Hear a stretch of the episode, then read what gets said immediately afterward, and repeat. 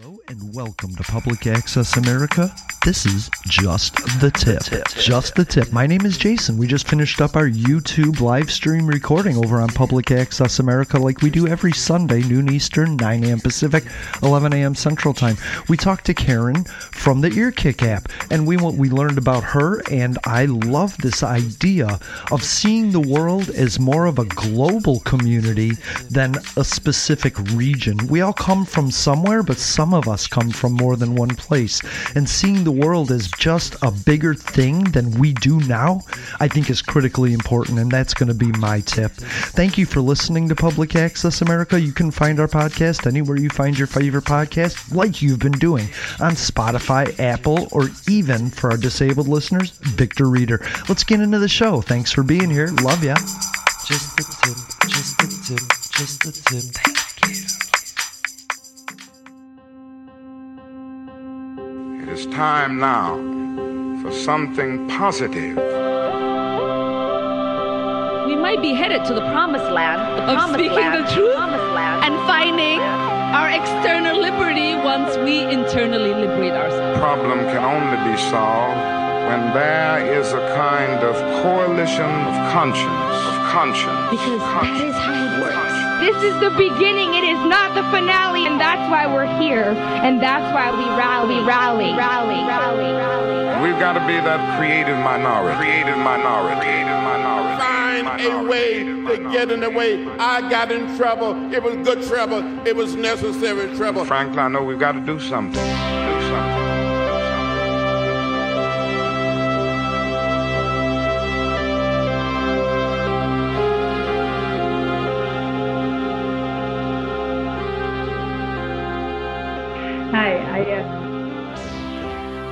I was almost going to respond to the. Where am I? To the tweet. I have about well. I can see you. There it is. I have about five tabs open.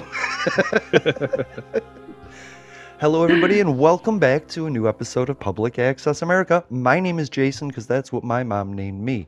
His name is Jeffrey because that's what his father named him. And her name is Karen. And I think that's because that's what their parents decided on. Happy Father's Day and welcome to another episode. Karen from Earkick, I am so happy and excited to have you here. You started what is about two months of amazing shows for us because it just really highlighted mental illness and the importance of it and solutions to that. And it was all, it all culminated in like one thought, one idea. And I loved that. And I want to have you back on monthly if we can or bi-monthly however we can to get you on the show just so that we can emphasize to people the importance of the solutions for their well-being. I'm calling it mental well-being now. I'm not calling it mental health. Yeah, you know that's it's actually good to call it mental well-being. Um, not everyone is comfortable with, with that, uh, but I, I think we, we both mean the same. It needn't be all that you know negative and, and you know burden kind of language. right Um, it's something we all have, right? And uh, mental well-being is more on the positive side on what we believe we can be and, and what we believe we can do with our own hands, right? right So yeah, I agree. Why not call it mental well-being? That's the goal that's where i'm aiming for well, you know, don't we all want everyone to be well?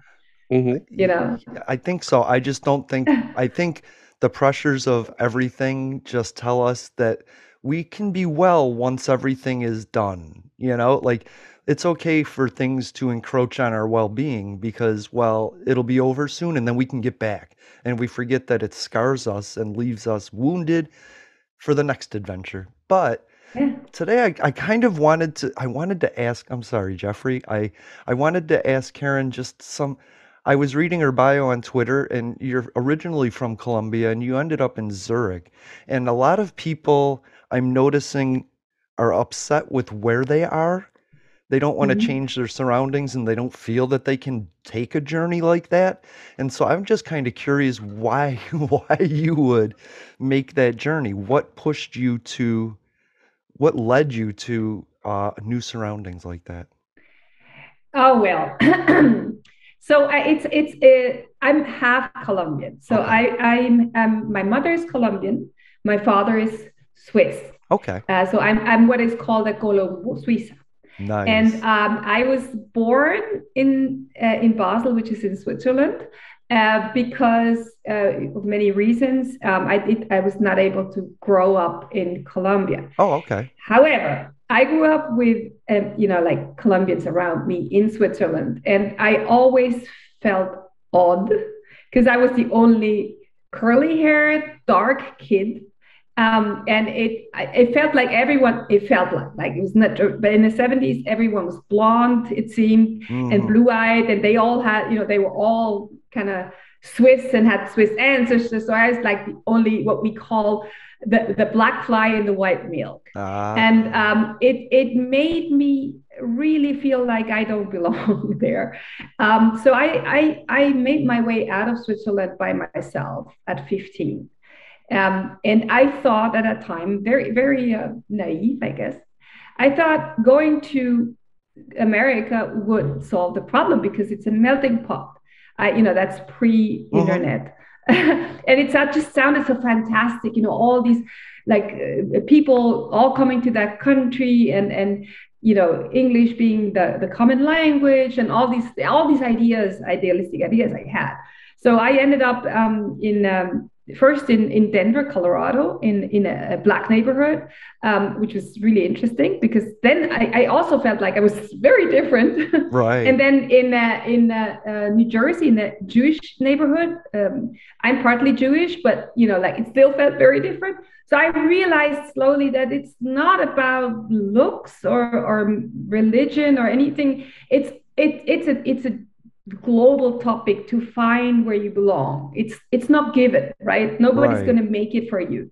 It's it's it's part of identity forming but also part of life to make some compromises and to and to you know to find inner peace with who you are and what you look and the cards you were dealt. I, you know i've all my life i've been a heavy asthmatic. I didn't ask for that right? I didn't ask for asthma. But at some point you realize, yeah, it's part of who I am, and it right. may be part of, of, of, a good part of me. So in the US, uh, then I had to go back um, to Europe uh, to after high school um, to finish my basically European high school, and then I went back to the United States. This time to uh, LA to study music. I, am wow. I'm a professional musician in my first life. And there I had my first child very, very early. I was a very young mom. Um, and I had to go back because it was the time of the riots in LA and the big mm. earthquake. So I was like, mm, maybe not have the baby grow up there. But, um, but, so I, but I in, ended up in, in LA that you found the melting pot you were looking for, right? Yeah, they all speak uh, spoke Spanish. If you mean that, yes. Well, but, you it's, know, it's, it's, a it's a group of there's little communities of people, but they all intergate, they all interact, they all yes. have lives separate from their identities. Yes. Yeah. That is that is true, but you know that the problem that I was trying to solve is I thought at that time that it's all about uh, understanding each other's language or all about you know common ideas. And that's just part of the story. The pro- the challenge is that people we're we're just we you know we're not so good at always being at peace with mm. each other and with ourselves. And that's a challenge that's not purely solved by moving to another country However, moving to another country, I moved then to Germany, and from Germany, I, I moved to Singapore. You know, wow. I, I've had my share, 30 years abroad. Um, and in every place I, you know, I landed, I was always very happy for the new adventures mm. and for like, it feels like having a, a second, third, fourth chance at life. And right. that's wonderful. Um, the, the downside of it is that you really have to compromise. I, ha- I picked up eight languages on my way.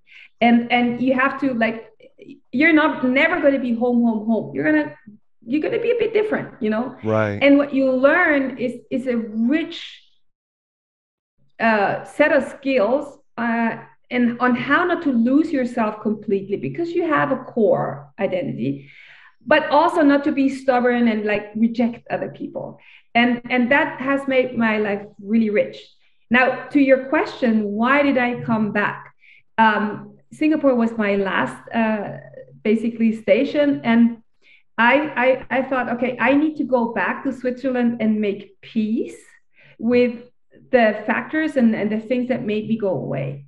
Um, and that I was going to give it a shot. Uh, also, I was I was uh, in uh, Impact Hub Zurich at that time offered me a position, um, and I was like, okay, I'm going to try, right? And uh, my kids are grown up, so I didn't have to like move uh, the whole family Mhm. from one side to the other. And now I'm here. I still feel the nomad drive, you know, when the wind changed, and I still feel like, oh, I could go somewhere else. Uh, and, and I live very close, like minutes from the lake. That's why my hair is wet. Uh, Zurich Lake. Um, it gives me a sense of like I could go anywhere, anytime.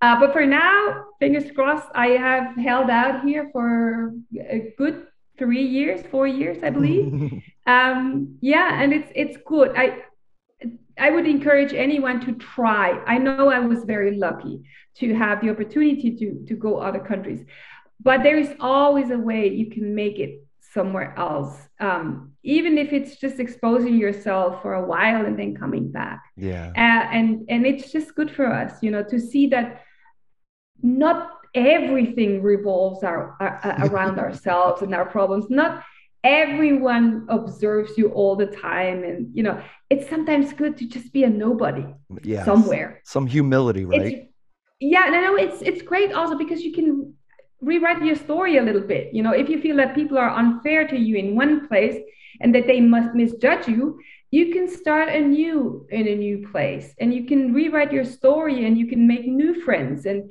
it nothing that is uncomfortable over the long haul needs to stay that way. You know, you like you're in the dri- driver's seat of many things, not everything, but of many things. You, know, Right. you are in the driver's seat. Yeah. I love So- that. I've got to ask, Jason, did you somehow get a hold of my German thesis from 10 years ago, 12 years ago? I- German. When you I dox you. I dox you. I've been doxing you for two years, buddy. I know everything. Yeah, ja, kann ich, Na- kann ich, kann ich nur ein bisschen Deutsch sprechen. Ähm, ist sehr akademisch, ja, aber es Das ist ist okay. sehr gut. Aber hallo. We have a we have a big listenership in Germany, so mm. danke schön. do? Ja, vielen. Oh, dann möchte ich aber von euch hören. Yeah, that's great. Uh, I didn't know that. So, what, what was your thesis about in German? So my German thesis was actually on um, uh, Turkish and uh, and Greek. Uh, the basically the lack of a home that they that a lot of the population feels they have post the Mhm. Gastarbeiterprogramm, and Mhm. so like, I really dug into what were the similarities between the, the Turkish and Greek experience and immigration in the United States and what that looked like. Wow. Wow, And- that- and that's amazing. so for my research, what I ended up doing was I ended up reading a bunch of different authors that were, you know, German and so German and Spanish, German and Japanese, uh, Mhm. German and Greek, German and Turkish, and compared that to, you know, how, you know, I would say what we would, you know, what we would call the DACA kids and, you know, other, you know, people who have immigrated to the United States, mo- mostly focusing on uh, southern border and Mhm. how you know for the turkish and greek um, people you know they didn't feel at home in germany because you know there the there's a lot of the german laws that don't apply to them like you know they're not they're never going to be you know quote unquote civilians of the country. Germany is a land for the germans. That's the way that their constitution is written. Eh, but because they grew up in germany it was the closest thing to home that they had. And a lot of the times when they would go back home, quote unquote, back home to to Greece or to Turkey, they weren't looked at as Turkish or Greek either because they had grown up in Germany. And Mhm. so, you know, they could be fluent speakers, you know, and they wouldn't necessarily even sound like they have any type of an accent in their in their home language because you know they grew up with Turkish and Greek parents Mhm. but because of the fact that um, they they didn't belong to German society and they didn't belong to Turkish or Greek society, they never felt like they were at home anywhere. And so, uh, so it's kind of like a what I what what I kind of called uh, Heimlosigkeit, and so just you know it's it's a it's a uh, it's a very interesting experience of you know it's not homelessness as we would think of in American context, but in a in a fact that you just uh, uh, don't belong anywhere. And there was a uh, an author, I believe, uh, his name was Jose F. Oliver. He was Spanish and German. Um, he was a poet, and he kind of talked about this in a little in one of his poems, where you know he wasn't necessarily Spanish, but he wasn't necessarily German either. And he kind of coined a new word that doesn't, you know, didn't really exist in German, but you know the lovely thing about languages is that you can create language and create meaning behind it and so he called it heimatslos mm-hmm. and so you know mm-hmm. there's that lack of a homeland mm-hmm. and that feeling of never really belonging i so relate to that heimatlos I, I used to call myself heimatlos even though I, you know, I, I, have two passports and you know officially I belong to both countries, Colombia and Switzerland, but it's that feeling. And you know, a- after giving it many many thoughts and, and living in Germany, I, I firsthand saw saw the, that play out in in the Turkish, um, you know, uh, second generation, basically. Uh, not so much in the Greek, where I stayed in the north for 20 years in Germany, uh, but I it, I felt this Heimatlos, and um, I decided at some point that I was going to turn this this pain or whatever you know like that that longing into something positive.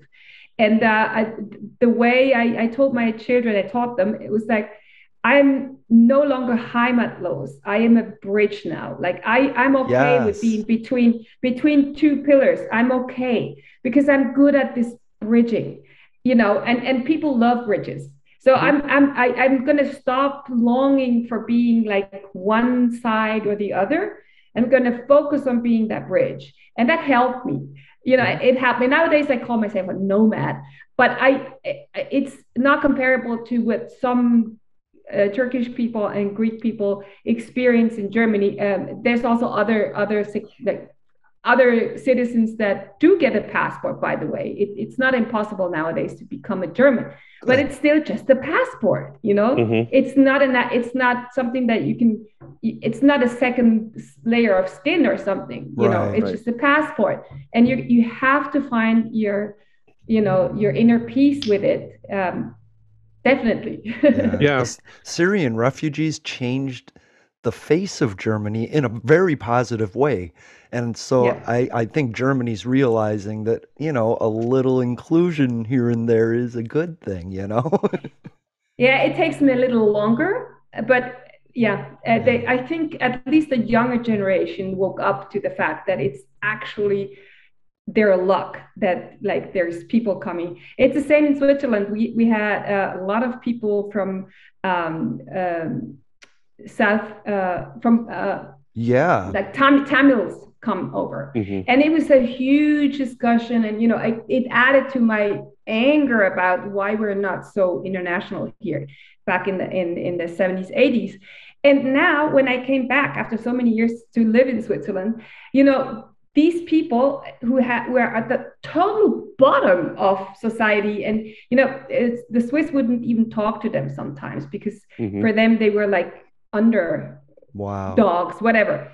Um, and the fun thing is you can't stop them from going to school from becoming really good from then becoming directors of banks mm-hmm. and executives. And when i came back and saw all these the children of the people who had to flee to switzerland being in these huge positions being in the army leading leading other people and and speaking Swiss, you know, like yeah, funny language. I was like, okay, good. You know, we're getting healthy here. Thirty percent of Zurich is uh, foreign, and I like that. Yes, and you they have um, Switzerland has four languages, so four national languages: German, yes. French, um, Italian, and what is that? Romansh. Okay. Romansh. Romansh. It's a it's a it's a very old or it's a very strange language. I love it. I, I only understand, but I can't speak, and it's ah. only spoken by the people in the mountains, kind of. Okay. And and within the the official language, there is six or more I, I like we call uh, idioms, hmm so differences between them, and um, it's it's a cultural treasure. But to be honest, within Switzerland, if you if we don't speak one of the other languages, which we are actually required to, we just turn to English. So you will hear a lot of English spoken. In the German part, we speak Swiss, uh, which is like um, Schweizerdeutsch, yep. it- Schweizerdeutsch, exactly. The Germans don't love you, understand, but we understand. it's perfect. And then there's French, and then there's Italian, then there's Romansh. And uh, yeah, we're required to learn French, uh, but only French. And the French, the French-speaking part is required to learn German. And we mutually hate it, of course, in school. and now the young generation, they all speak English, so you don't even bother to try to to you know do something with your rusty French or rusty uh, German because Right. everyone is really fluent in English. It's amazing. Yeah, It not sure if that's good or not, but it is what it is. I think Yeah. America could take an example from that. Yeah. Zurich is a mini growing melting pot and it's like Yes. its Mhm. conditions suit that. I mean, how many how many languages did nine did you say languages that you No, speak? eight. Eight. I can barely Eight. speak one. I've I've got two under my belt, and I can understand a handful of others. I can understand that's Philippine uh, Tagalog a little bit, but I Oh can't oh, wow, I can't speak too much Tagalog. Uh, it's not easy. Tagalog, uh, Tagalog. It's- got some Spanish in there. I don't Mhm. understand it either. Uh, only the Spanish words. Right. Well, you know, Zurich had to become that because uh, it's, you know, we've got Meta here, we've got Apple here, we've got Microsoft here, we've got Google here. A lot of big tech companies has have chosen to come to Zurich for a couple of reasons. One being uh, the nearness to uh, very well educated students. Uh, the ETH is one of the best uh, university is in the world. And then there is the quality of life. And if you want good talent to stay, you gotta offer them something. So uh, it's it's not so much the lake, which is beautiful, but the the the the circumstances it's very safe you know you can leave the doors unlocked and etc that get people to want to be in switzerland and that's an advantage in zurich right now because meta is setting up uh, a lot of you know uh, I feel like Karen is trying to recruit me in a way to move to Zurich. yeah you have to make you know you have to come over and and get going because i might leave there you go. in a few da- years no i mean really come over yeah, really come over you, you'll be my guest i mean that's my latino part of me is like you all come to my house you know there's always some space That's how I feel. I love that. But I think it's important. And Jeffrey, you've moved around a lot too. But I think and I, I have too. I just don't feel settled in any one place, you know. And I, I think that's grown for me to see more of a global community because I want, I want to feel settled where I am, and I can't do that by saying I'm from Florida. But if I say I'm from Earth, well, yeah, now I feel settled. I'm in a good place, right where It's I always- should be, you know. For me, it's always been like uh, uh, when I've moved to different places, there are different aspects of the community that I'm around that you know you can find home in. Right. So like growing up in Montana, being a Montanan is is is a strange thing in and of itself because we always no no joke wherever we go we always seem to find each other. It's it's the weirdest shit ever. It's it's not a big state. There's only like a million people in the entire state. yeah. Yet somehow we always find each other no matter where we go. I have run into Montanans in in Arizona. I've run into Montanans in DC of all places. Um, I've run into Montanans in California. You know, a few weeks ago, I went out to the gun range and I ran into a couple of people who, um, you know, I ran into a couple of Montanans. One who's, you know, literally, you know, maybe a couple hours from my hometown, and another and another uh, couple of people who, you know, uh, they're from here, but kids going to school at Montana State, and so.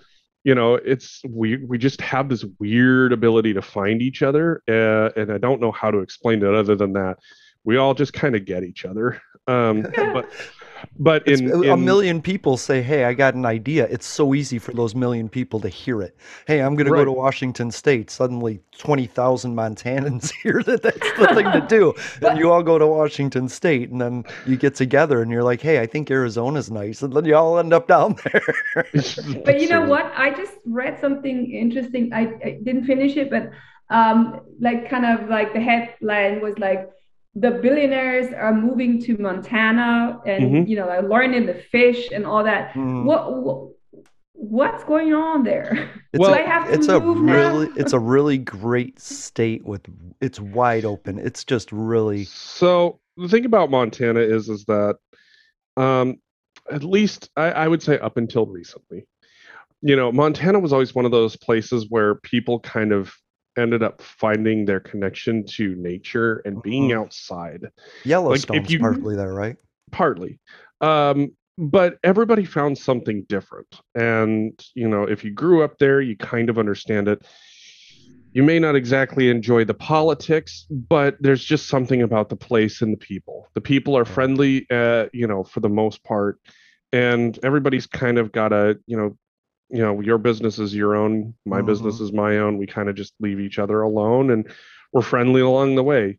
One of the funniest things, uh, like uh, in when I was in college, I took my buddy Travis back to Montana to go hunting on my ranch, and as you know, we're in this two lane road, you know, out in the middle of eastern Montana. You know, as we're driving by, some person, you know, passes me, and I you wave at them, and they wave at me, and we just keep going. And my buddy Travis goes, "Oh, did you know that person?" I went, "Nope." And and he was just like taken aback by the fact that I would just wave at a stranger.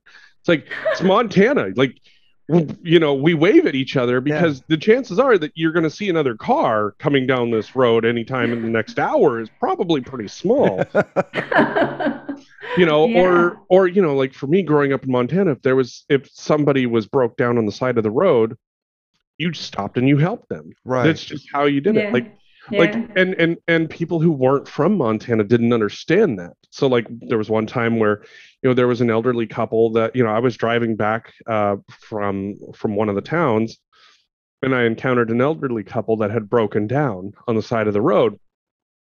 They weren't from montana. They were they were from a larger city and how they were on my stretch of highways i don't even understand that but so I, I pull over to help them out and you know they were very suspicious of you know my help. And you know as a kid i didn't necessarily understand that because this was just what i grew up doing. Somebody Right. broke down you help them. That was just all there was to it. And so we get to talking with them you know they're not from here at all. Um, and i said well the closest shop is going to be you know about 10 minutes into town. And you know it was like 100 plus degrees that day. Their car's not running. I'm like look i got air conditioning why don't you lock your car? Get in with me. I will take you into the shop. We'll go we'll uh we'll figure out how to get your car towed in and at least get you out of the heat because it's it's pretty it's pretty oppressive when it gets up over 100 yeah. so get him in so i get him into the shop and i you know grabbed you know scotty who was the head mechanic there at the time and asked him if he had a trailer that you know we could get their car up on. No so we go to go to my shop because you know this is literally small town america. So the the gas station slash mechanic shop in town doesn't have a tow truck and it doesn't have you know uh, a trailer that we can put this this vehicle up on. So we literally just go to you know my farm shop grab my you know our farm trailer and we go out there and we grab this vehicle get it up on on the trailer get it hauled into the shop drop it off. And the thing is is like you know most people like at this point you know somebody's one of you two is probably trying to figure out so how much did you get paid for this Yeah. What's it gonna cost? i didn't get paid anything for it because this is just what you do That's just what you do, yeah. yeah, Yeah. you know somebody needed help you just help them that's just how it is yeah. you know you weren't you weren't thinking about you know oh i'm going to get paid by this couple or oh the shop's going to pay me you know gas mileage for towing that's just not how it works i mean even when we worked cattle you couldn't pay people to come help you work cattle but if you said beer and pizza at the bar Mhm. you'd Heck yeah. have more trucks and trailers show up than you needed Because it's better to be a part of a community than isolated Yeah. and rich, you know? Yeah, so yeah. yeah. and and so montana you know it's it's weird there's the sense of community of hey i help you you help me we just kind of do whatever but then you also have this i do my own thing you do your own thing we really don't you know Right. You- at least that's the way that it used to be when i was a kid you know? Karen Yeah. Karen mentioned in LA that she was in a black community and that felt like weird. I I That was in Denver. Yeah. oh in Denver I did Boulder, yeah. I did that myself, you know, because of income. I'm on disability. I can only afford certain housing. And that was how Jeffrey described it. once people knew that I wasn't there to judge them and that I would Mhm. leave them alone if they had a fight, we were friends. And Yeah. I would give, I got too much Costco one day and I left it on their doorstep and they came down and they were like, Why'd you do this? And I was like, Because I bought too much. I didn't see the sizes. I don't need a thousand Nutribars, you know? Right. And and so they came down and they were like, "Hey, it was two for one pizza." So they gave me some pizza, and eventually, they didn't they didn't hate me. They didn't they weren't worried about who I was. They were just happy to know that I was around. And then when something happened, they would come to me and say, "Hey, could you go talk to the landlord for us?" because they thought I was friends with the only other white guy they knew.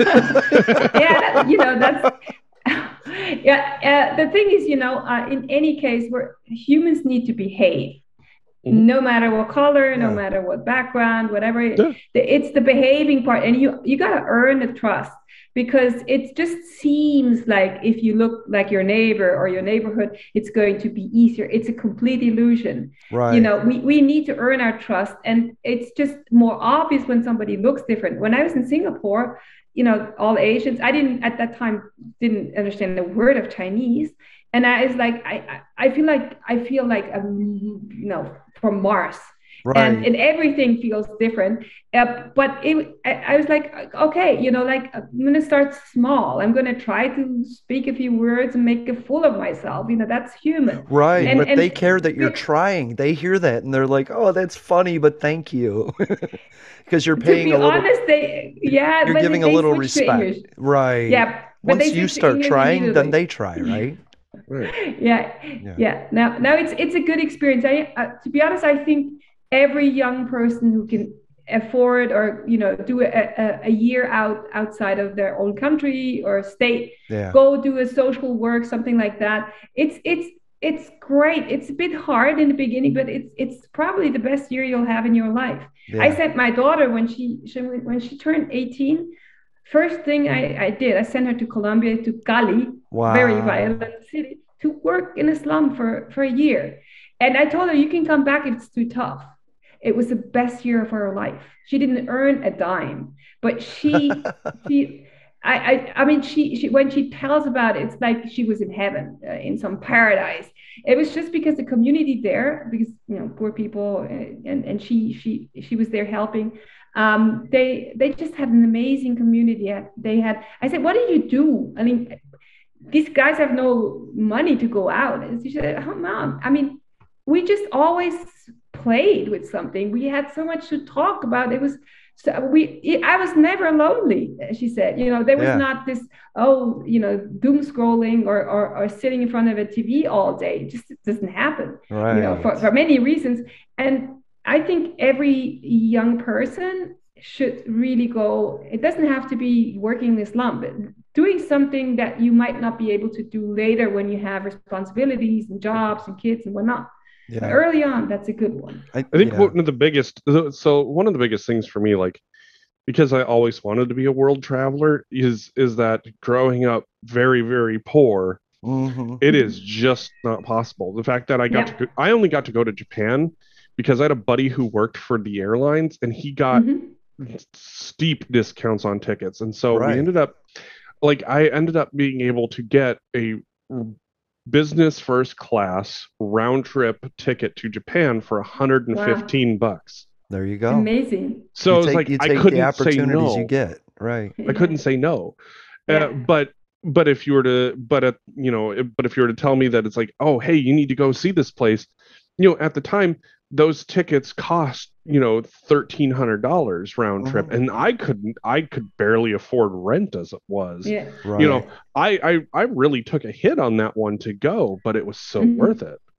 I Yeah, agree. it You know I- and I think I think children nowadays they forego the challenge for the mediocrity of consistency, and so they live in a sort of boredom because they're never challenged, and then once they are, when they're forty, they're upset about it.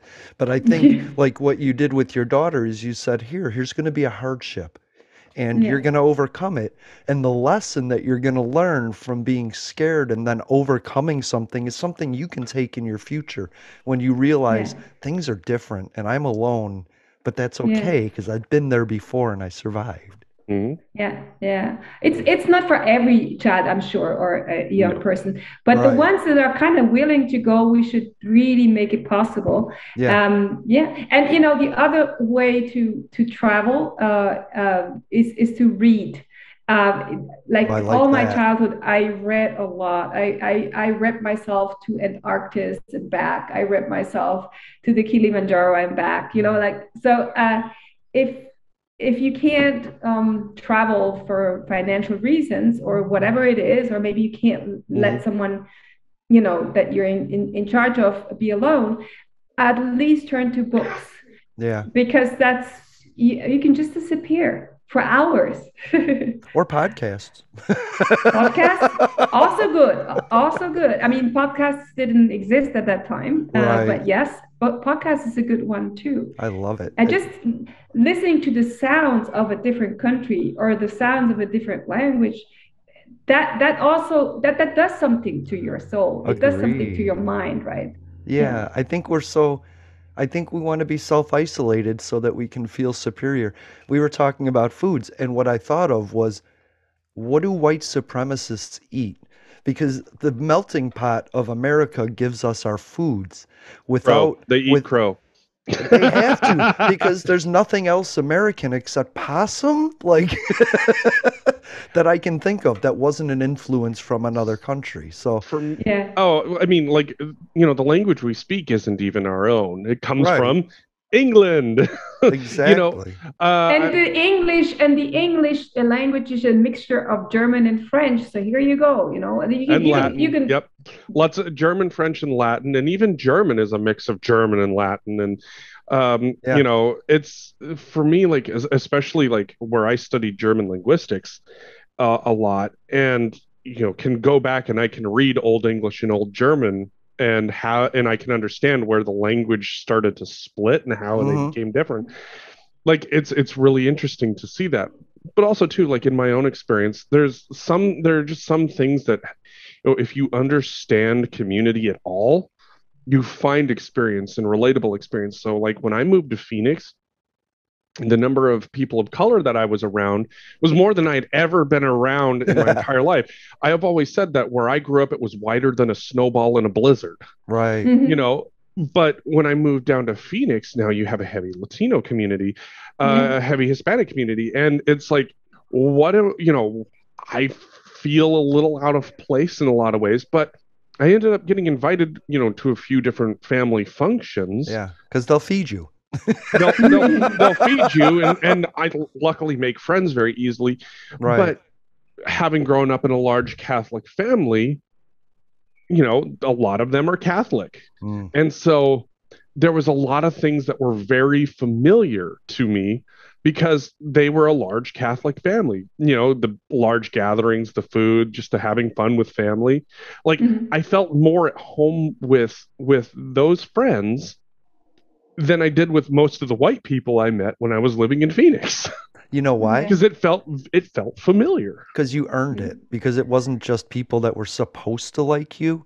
It was people that decided, hey, we want to like this guy. And that feels so Yeah. good, you know, Mhm. to go out on your own and Yeah. not know anybody and then meet somebody and be like, that's my friend. I made that myself. That's not like an extension of somebody I knew, right?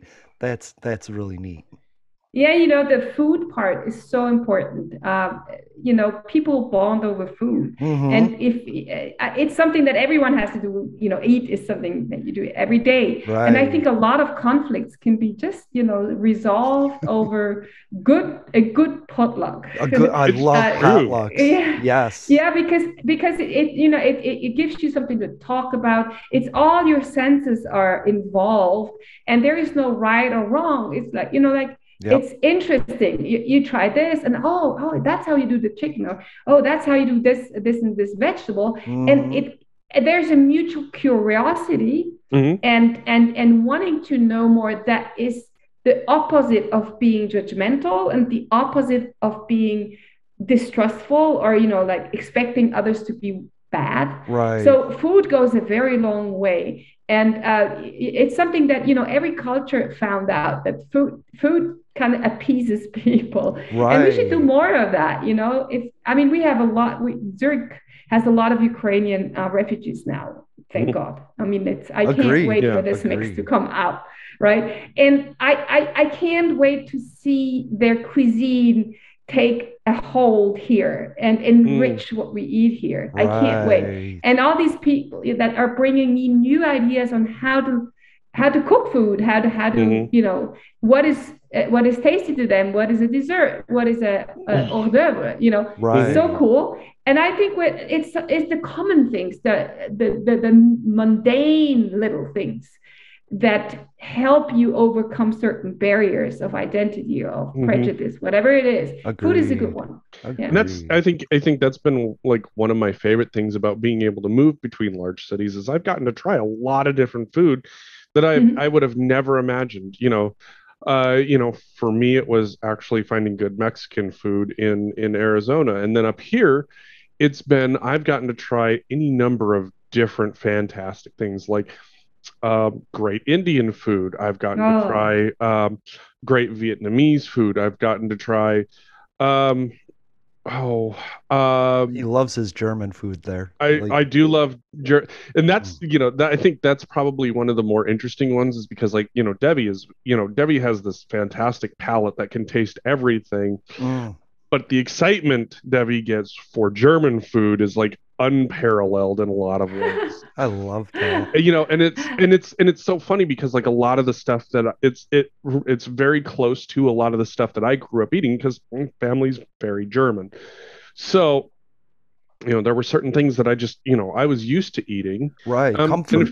If- yeah and, and or you know it was very close to those things so like you know having you know having some of those dishes i'm like oh yeah no i grew up with you know dishes that were very familiar to this Mhm. um or very similar to this and so for me it's like you know it just kind of felt like like another region of home in a lot of ways like Yeah. you know having german food is just like oh yeah no this totally would seem like something that would have been on my you know in on my plate somewhere I love that. My so Yeah. like my my aunt, my grandmothers, they're all from Norway. Hi Norway, by the way. They are they are the country that is listening to us the second most to the United States. So I love Norway. Norway. Norway. Norway. I, I love you, Norway. Norway. My my great aunt, um, Signe Godi, and my grandmother, they were from Norway, and my aunt would give my mom these cookies, fattigmann, every Christmas, but she wouldn't give them to anybody else. And then one day my mom let me have one, and I was like, "This is dry." You know, like this is star anise and dough, right? And I was like, "This is dry." But then about 20 years later, I, I asked somebody from Norway, I want fattigmann. Like I really, I just really, and they gave me the recipe and I made it and it, it felt like home. And then I gave that to the people that at the party I was with and they all loved it. And they asked me to make that still because now it feels like home to them. And I love Mhm. that, that idea of you bring your food. I brought mashed potatoes to a Filipino potluck, and the best thing was in the morning to see four or five Filipinos around the table using spices on their mashed potatoes. Like, did you try the garlic? I love it. Did you try the lemon pepper? Yeah. What is this? What is this mashed potato thing, Jason? Can you make more? it's funny you- yeah. yeah. We, what mashed potatoes, aka Irish guacamole, is Right. what we always call it. Irish book. Oh, I've never heard that one, but that's a good one. Oh that's, my God. that's so funny though. But but I mean, realistically, like that's you know, potatoes are one of those things. Like I think so many different cultures have have potato as a part of their diet, Yeah. and and it's so funny like to learn you know what everybody else does with their potatoes, because it's like here's this food that I've had in so many forms, and I've yet to really have a bad potato experience Right. but I have realized that my potato experience is extremely limited. and now it's like I just want to try all the different potatoes because Oh man, yeah. because it just kind of seems like everybody has their own their own take on the spicing, their own take on the cooking, their own take on a- and and every time you have it like i have yet to i've yet to really go mm, no i think the only one that i have ever really had an issue with is potato salad you know at least american potato salad which is like you know, not really, you know, the potatoes aren't really cooked all that well. Or, and it's just and it's mostly just right? m- mostly just mayonnaise and mustard Yeah. and Yeah. maybe some like really nasty onion but germ like when so it, when i was in college one of my german friends was like oh i'll bring potato salad and i'm like yeah no i don't like potato salad it's pretty nasty and and she looks at me and goes but you've never had german potato salad have you and i went. That's something else. and i went wait the germans have their own potato salad i am intrigued and it turns out i actually really like german potato salad Uh, yeah, It, yeah. there's so many varieties of that. You know, the, the fun thing is that um, in our team uh, at Earkick, we're 10 nationalities, and I dream of having everyone, because some of them I have never met in person, uh, of like um, having a retreat where we have a, a kitchen. It can all be tents or whatever, but good kitchen. And then we're going to do exactly that. There's going to be potatoes one day, and everyone does uh, one kind of potatoes, favorite one. Then th- there's pasta maybe, and then there's pizza maybe, and it's just going to be all around food and and you know spices and how what's the best hack here and because that Yes. plays it it not only is good for you as, as a as a team but it also plays with your create creativity with your imagination and imagine all these developers and techies and cooking you know Mhm. and then going going going home very uh, at least me uh, very uh, inspired to to yeah to try out all, all these things so i can totally relate to what Oh yeah, take something that's so familiar to you, aka the potato, but Yes. then find out that, you know, the way that you have interacted with the potato is now like just one tiny little sli- sliver of how you can interact with potatoes in general. Yeah. I had uh, the Indian food I had had potatoes in the in the stuffing, Yeah. chickpea stuffing. I loved it because I love chickpeas. And I, I didn't know they had potatoes in India. It just fascinated me that it was in They there do. and it fit perfectly. There was Yeah. there was about 40 ingredients and none of them were unnatural. You know, it, it was like mint and sage and all these and cumin and it was just so good. I loved I Yeah. loved and I loved learning that the potato was there. yeah yeah and then there's you know when once you get into talking about food making food sharing food breaking the bread together there's just very little room for judgment and Yeah. for pickiness and and you know all these ugly sides that we can have right Yeah. so yeah I think and, and I think that's been one of the like at least in this house one of the things that we've always said is you've never met somebody who's angry and eating tacos at the same time. right? like there's just something about tacos that you know whenever you're interacting with people who are also eating tacos they tend to be pretty chilled out um you know Agreed. You know and that's and the glorious thing is is that you know tacos are another one of those things you can do so many different things with them yeah. like oh yeah I would have never imagined vegetarian tacos tasting good, but there Oh, I was on a at a street, you know, at a street truck in California having vegetarian tacos, and I was like, "Oh, these are actually really awesome." Mhm. yeah Yeah. You know, it's it's you know, and that's the glorious thing is is that you, you can take some one simple thing and figure out how to include so many different people. You know, potatoes are vegetarian, but it, by adding, you know, meat, you've got the meat eater's side. By Mhm. adding, you know, by keeping dairy out, you can keep, you know, help the people who can't do dairy. By adding certain spices, you know, for example, turmeric is one of our favorites. You know, turmeric is great for, inf- you know, inflammation. You know, they're just, you can figure out so many different things to do with all these things. And it just kind of shows you, hey, you know, this is one little piece of the puzzle of inclusion. Right. There's so many It foods is. that do so many different things, and we have so many problems that could just be solved by that. I want to get, I actually had that all planned for the second hour. Sneak peek, by the way. And I, wa- I so I do want to turn because uh, Karen mentioned Earkick, and I just saw a tweet that said there is a lot of advancements at Earkick that we need to talk about. So I'm kind of excited to hear more. I want to say, yeah I want to say Happy Father's Day to my to my daddy Kai, and um, I had Kai download the Earkick app, and so that they could be on the show. She she could be on the show, but uh, she has a family dinner, and this was we're going to have her on with you next month and we're going to discuss how it is because Kai not only is a member of the LGBT community being ace, but she's also legally blind and amazing and independent and funny as heck. So I wanted her opinion on it. She's also very musical, Great. and I wanted her to use find the ambient mixer. oh, great. That's cool. but she has a lot of stresses. Um, she has a lot of young people are mm. looking to identify with certain spectrums, and so when they find one, they're finding where they want to be on it. So nobody is mm. anything, but discovering that little parts of you may be are interesting, and that's what Kai taught me. And she's using the Earkick app now. So what is she That's getting? Amazing. is she finding now that Well, first of all, for the ones that have been using it before, we had a rebrand. So you see that we have Yes, a you did. panda now. Yes. And uh, just, you know, why? It's when you're struggling with um, anxiety, you know, stress, uh, depression, and, and going through hard times, it's you need some empathy and you won't find it all the time. So we we came up with Panda. Uh, the ear, Earkick is a panda Aw. and it, it's this furry little ball, you know, and it's the characteristics of a panda that are important because, well, they're not just sweet, they're also, you know, their presence makes you be chilled. Mm-hmm.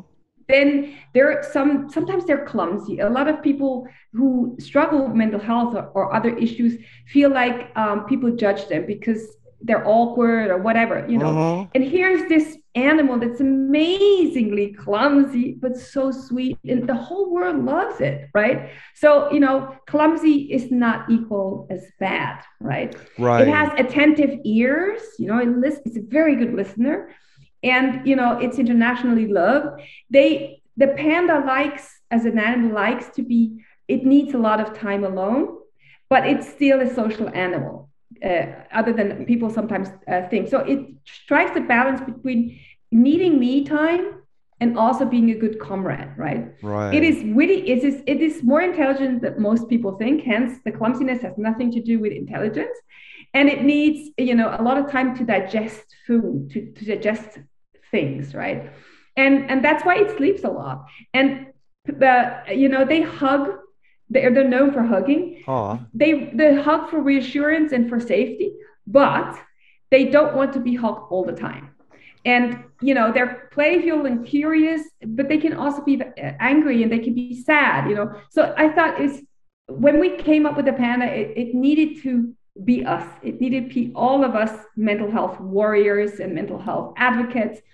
And it, you know, next to that, we we gave him a little scar across the heart Aw. because panda is has been you know it's a true mental health warrior. It has been hurt but not broken. We we all have been hurt and if we haven't we will be hurt but we will never be broken. And that's why it has this uh, this scar and it lights up when it's angry and it has a little star in its ear because because to symbolize you know the goals and the and, and the things that the panda can do and the user can do on their own. So you know you have this this toolbox these stars that help you in the ear or outside to manage you know daily life when it gets stressful when anxiety hits when panic hits whatever. And so that's one thing. So the panda is new. People really love it. I have like a gif out uh, on reddit that that does belly breathing where the belly kind of swells up. People love Really? it. Yeah, and because it makes you uh, it makes you um, calm down immediately. It's rather than telling people now you need to breathe. You just look at it, and it it does it in front of your eyes, and just looking at it makes you stop and calm down a little bit. So that's the panel, and then we in uh, we introduce streaks because people it's it's not like it's it's super easy to log your mood and, and do a few things but to keep it up you kind of need it you need a you know a reminder you need a bit of gamification. So we have streaks and you can yeah you can have seven day streaks 14 day streaks up to uh, almost infinity. And it's like a game. So if you have let's say very small goals like drinking water you can have that goal you can eight times a day you can you can uh, you know you can Get playfully check it off get a reminder check it off. And if you get to the eight times it becomes golden. Like you have you know, your little badge there. And uh, it, it's just very playful now. And it the idea behind it is to really show people look you don't have to have large goals. You can have very small goals that you Mhm. achieve and you need reasons to tap yourself on the shoulder and say you well done. If that is brushing your teeth fine. Yeah, you please. deserve gold. If that is you know climbing uh, a high mountain that's also fine. We're not Mhm. comparing here. Right. everyone is on their own journey and needs their own streak. So the streak whole streak experience the goal experience is new and and it's a lot of fun. Um, and then you can also prioritize and rearrange whatever um, goals you have. And we all know that checking off goals on a regular basis and and checking your like logging your mood hmm does make you feel better. We have signal, we have data that this is the case. So if we get people to just do little things but continuously, they will see over time that their anxiety resides, that their mood gets more stable or improves. And so we want to make it really easy for people to to have this goal experience and and, and have many reasons to tap themselves on the shoulder. And The- then, you know, Yes. you know, uh, Mhm. since we spoke, uh, a few ugly things have happened, like you know, Uvalde happened and shootings happened, and um, you feel so powerless in that moment. Wow. Can I ask? So- can I ask really quickly? Is Uvalde something that's felt around the world? It is, Okay. uh, but it's felt it's felt much more. It's felt in the U.S. So Right. people react to it. So we can, we can measure anxiety, Mhm. and uh, people, especially in California, you could you could see a high spike of, of anxiety setting in, again, especially among young people, uh, because of school. So I translated the whole app to Spanish. Uh, You know, it took me Oh, wow. a couple of nights, but it was the only thing that I felt I could do. You know, I I can't be there. You know, that you can't. It's such a tragedy, and Right. it will probably re- re- reoccur. But the worst for me really was that it, it hit, you know, the Latino community unproportionally high. And, you know, these kids all had um, uh, Latin, uh, Spanish names, and Yeah. it just, yeah, it just, Mhm. it was really, really, really uh, tragic, right? Really tragic. And, you know, I, I was taught to do something to, you know, get going. And so we translated it in Spanish. It's not perfect yet, uh, of course, but it'll be perfect soon so that people can use it because the app is, as you know, it's completely free and it's anonymous. Right. And I think even if people speak English, but they feel like they want to, um, you know, call, uh, voice record or video record their day, their thoughts in their mother tongue, they should be Sure. able to do so. Yeah. So that's what we did, and uh, that's what's new. Uh, I think there's other things, the tiny little things. We did some videos, and we've got a new ambassador, a, a, a wonderful lady from California, 20 years old, uh, who's into mental health and mindfulness and everything. So you'll see a lot coming your way now, and we're very happy to, yeah, to get going. There's much more downloads now. There's people writing to us, "Hey, thank you, you really saved me. My panic attack is much better now that I have Earkick, and you know I can sleep better due to the uh, ambience mixer."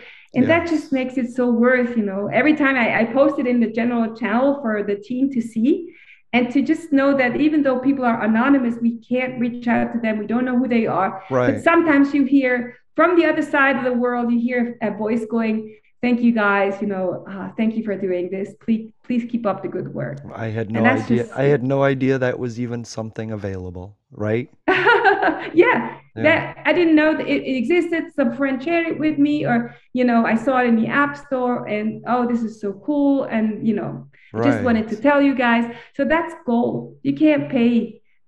You can't pay that experience, right? that Of- amazing? Of, knowing that you're helping people. I'll Yeah. share. I'll share little comments that we get. You know, uh, with Jeffrey, and he'll be like, "That's so amazing," and it isn't. It isn't like the the almost two million subscribers we care about or the listens that we get. It's those comments that are like, "Do you really think that?" Because now I can't stop thinking that. well, yeah. I mean, you know that people listen to what you you are saying or doing yeah. when they quote you and when they uh, engage rather than just giving you thumbs up, right? Right. I'm gonna I'm gonna say thank you for listening to Public Access America. Come back for our Thursday episode because it's gonna be more of this, and we're gonna be talking about interesting stuff about mental health and well-being. So find us on Spotify, Apple Podcast for our disabled listeners. Check out Victor Reader, Audible, or Amazon Music as always, and check out our live streams on Sunday mornings. I wouldn't, but go ahead and do it. to those who are tear the world down, we will defeat you. This is our moment. This is our time. To those who seek peace and security, we support you. Yes, we can. And to all those who have wondered if America's beacon still burns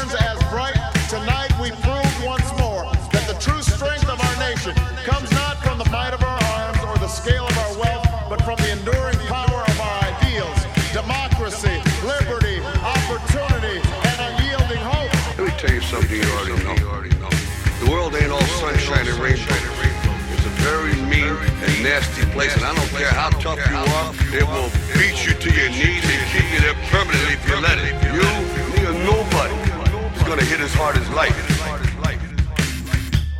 Ask not. Yes, we can. What your country can do for you. I have a dream. Ask what you can do for your country. My poor little children. Yes, we can. One day live in a nation where they will not be judged by the color of their skin, but by the content of their character. I don't have to tell you things are bad. Everybody knows things are bad. It's a depression. In this lifetime, you don't have to prove nothing to nobody except yourself. But it ain't about how hard you hit. It's about how hard you can get hit and keep moving forward. How much you can take and keep moving forward. That's how winning is done. Welcome, welcome to Public, to public Access, Access America. America. Yes, we can. Sunday live streams on YouTube. I wanted to run out of that tunnel for my dad. On Twitter, Twitter, what?